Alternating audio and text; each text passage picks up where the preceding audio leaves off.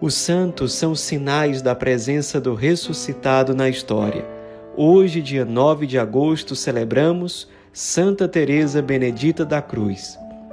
Nossa santa de hoje, na verdade, era chamada pela sua família desde criança e por todos em geral, quando ela era criança, jovem, era chamada de Edith Stein. Era o seu nome dado pelos pais. Era alemã, nascida na cidade de Breslau, no dia 12 de outubro de 1891, sendo a mais nova de 11 filhos. Sua família era judia e assim ela foi criada. Porém, já na sua juventude, ela que sempre teve uma facilidade, um gosto muito grande pela vida intelectual, pela busca da verdade, ela foi se afastando da religião judaica na prática não encontrava ali todas as respostas que procurava e tentou encontrar respostas, especialmente estudando filosofia, e foi de fato uma grande filósofa. Seu mestre nessa área foi um dos grandes filósofos do século XX, o também alemão Edmund Husserl.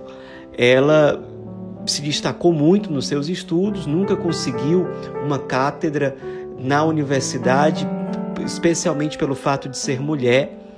E ela, porém, se tornou professora em outras instituições, em colégios, foi conferencista em diversas instituições de ensino, foi tradutora, mas nunca encontrava aquelas respostas mais fundamentais, que na prática todo ser humano busca, mas que nela se tratava de uma busca muito consciente. Era isso que de fato iria iluminar a vida dela encontrar a verdade. E dois acontecimentos foram fundamentais para que ela se convertesse em relação a isso e passasse a encontrar paz diante desses grandes questionamentos. O primeiro acontecimento foi ela conhecer a esposa de um filósofo também importante na época que era chamado Renard. Essa esposa, mesmo diante da morte do marido, um grande homem, um grande filósofo cristão, ela mostrou para Edith Stein uma fé muito grande, uma serenidade diante da morte, que para Edith Stein era uma coisa extraordinária. Como alguém poderia manter a sua paz diante da morte e da morte de uma pessoa muito querida, muito amada. Aquilo chamou muito a atenção dela porque ela foi percebendo que aquela mulher, aquela viúva, só conseguiu encarar aquela situação de dor com aquela serenidade por conta da sua fé cristã. Isso fez com que ela olhasse para o cristianismo com um olhar diferente, um olhar mais cuidadoso, mais atento. Um outro acontecimento que foi muito marcante para acontecer uma reviravolta na sua vida foi que ela foi convidada certa vez para ir à casa de uma amiga, outras pessoas estavam também nessa casa, e ela, vasculhando a biblioteca da casa, encontrou a autobiografia de Santa Teresa d'Ávila, o livro da vida. E ela leu o livro inteiro naquela noite e ficou muito impressionada com a vida de Santa Teresa d'Ávila.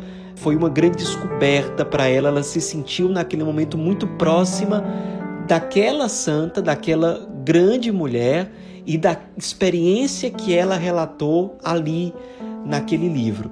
A experiência de Santa Teresa d'Ávila apresentava para ela uma resposta muito concreta para os seus questionamentos mais profundos.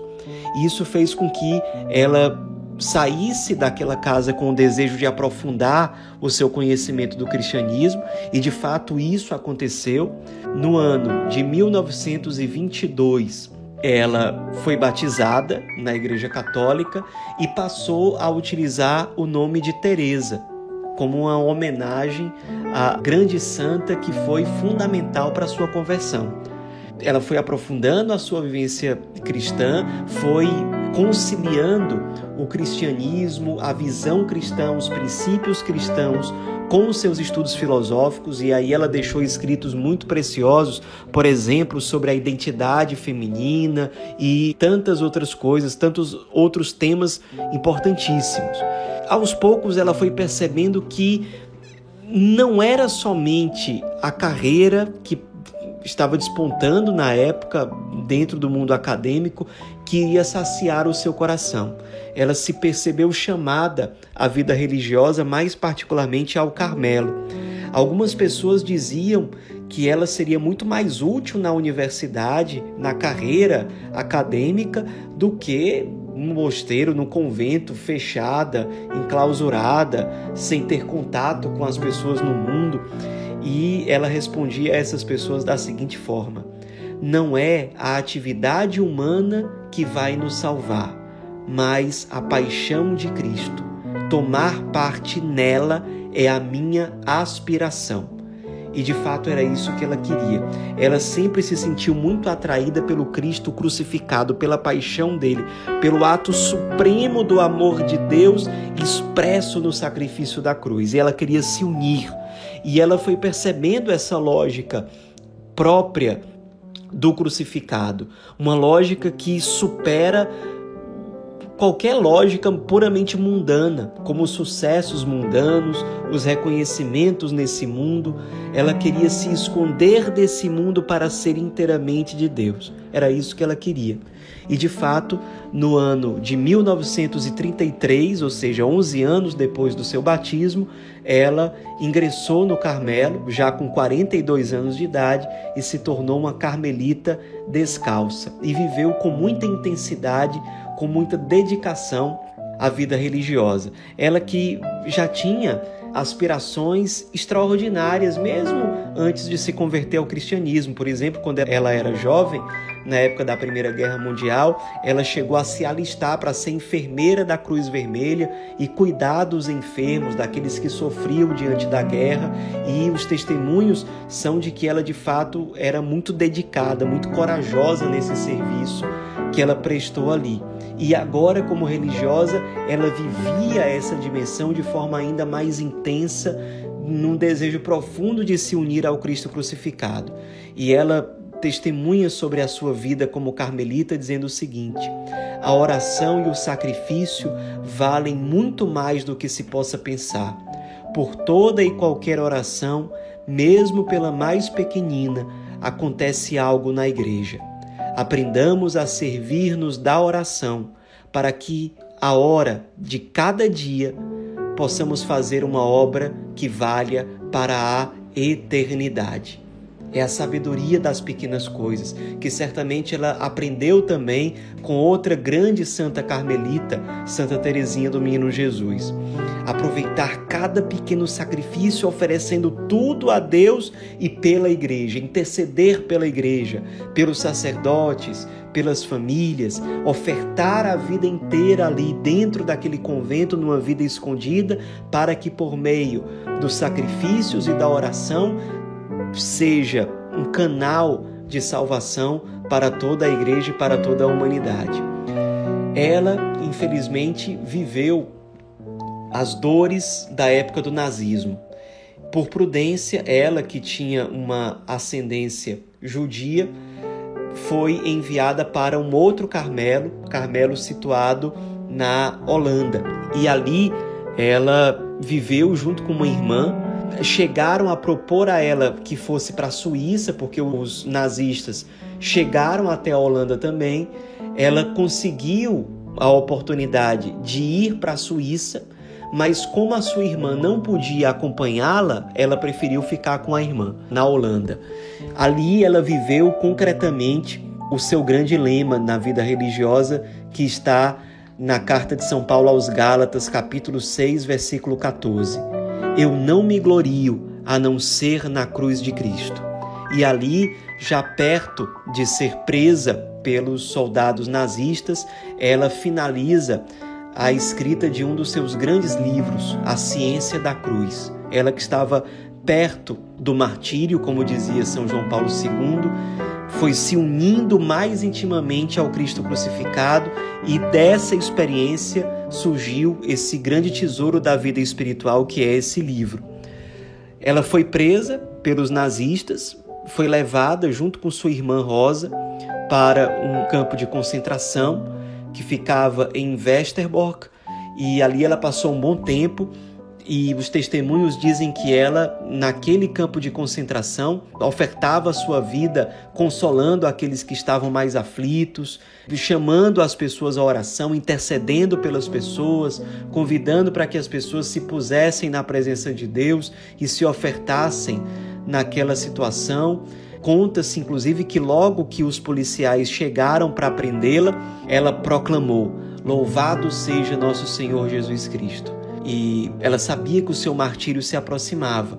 Ela também chegou a testemunhar sobre isso o seguinte: Não sou nada, nada valho, mas quero oferecer-me ao coração de Jesus como vítima pela verdadeira paz. Que seja derrubado o poder do anticristo e a ordem se volte a estabelecer.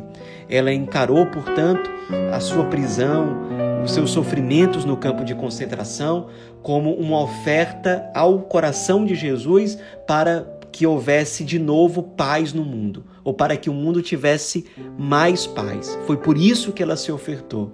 A espiritualidade carmelita se manifestou de uma forma muito intensa nessa ocasião. Ela dizia também: aquelas mãos dão e pedem ao mesmo tempo. Vós, sábios, Deponde a vossa sabedoria e tornai-vos simples como crianças. Segui-me, porque preciso decidir entre a luz e as trevas.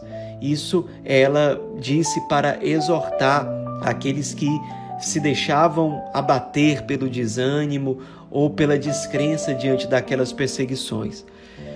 No fim das contas, ela foi levada para ser morta no campo de concentração de Auschwitz onde ela foi colocada na Câmara de Gás no dia 9 de agosto de 1942 e ali ela morreu, ofertando a sua vida pela paz no mundo, por aqueles que a perseguiam e se unindo profundamente ao mistério grandioso do Cristo crucificado, sendo um grande testemunho de mulher sábia que tinha vocação para a vida intelectual, que deixou escritos muito preciosos, mas não apenas escritos, não apenas teorias.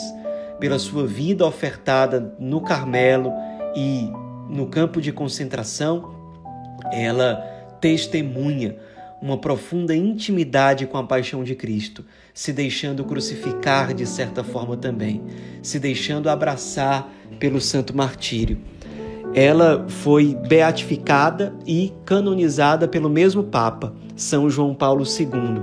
Foi beatificada no dia 1 de maio de 1987 e canonizada no dia 11 de outubro de 1998. Sobre ela disse São João Paulo II: judia, filósofa, religiosa, Marte a Santa Edith Stein representa a síntese dramática das feridas do nosso século e, ao mesmo tempo, proclama a esperança de que é a cruz de Jesus Salvador que ilumina a história. No ano seguinte, o mesmo Papa proclamou Edith Stein ou Santa Teresa Benedita da Cruz padroeira da Europa junto com outras duas grandes santas. Dizia São João Paulo II: três grandes santas, três mulheres que em épocas distintas se destacaram com amor efetivo pela Igreja de Cristo e pelo testemunho prestado à sua cruz. Ao lado dos varões, Bento, fundador do monaquismo ocidental, e dos irmãos Cirilo e Metódio, apóstolos dos povos eslavos, se fez justiça ao devoto femíneo sexo elevando essas três santas copadroeiras da Europa cristã. São elas, além de Santa Teresa Benedita da Cruz, Santa Brígida da Suécia e Santa Catarina de Sena. Nos inspiremos nessa grande mulher, grande santa, que, como dizia São João Paulo II, enfrentou com muita firmeza, com muita coragem, com muita fé as grandes tormentas do século XX, um século de grandes guerras, de grandes genocídios, o século do nazismo, do comunismo, de tantas ideologias que levaram muitos a se perder, que levaram muitos a serem perseguidos, a serem mortos, e entre esses estão a santa de hoje, que ofertou sua vida até o fim, se encontrou no carisma, na espiritualidade carmelita, se tornando uma autêntica cristã e se unindo à cruz de nosso Senhor, sobre a qual ela nos dá testemunho, a verdadeira ciência, a ciência do Cristo crucificado, o Cristo que precisa ser anunciado, conhecido, amado, o Cristo que é canal de salvação para os seres humanos, homens e mulheres de todos os tempos. Edith Stein, Santa Teresa Benedita da Cruz, rogai por nós.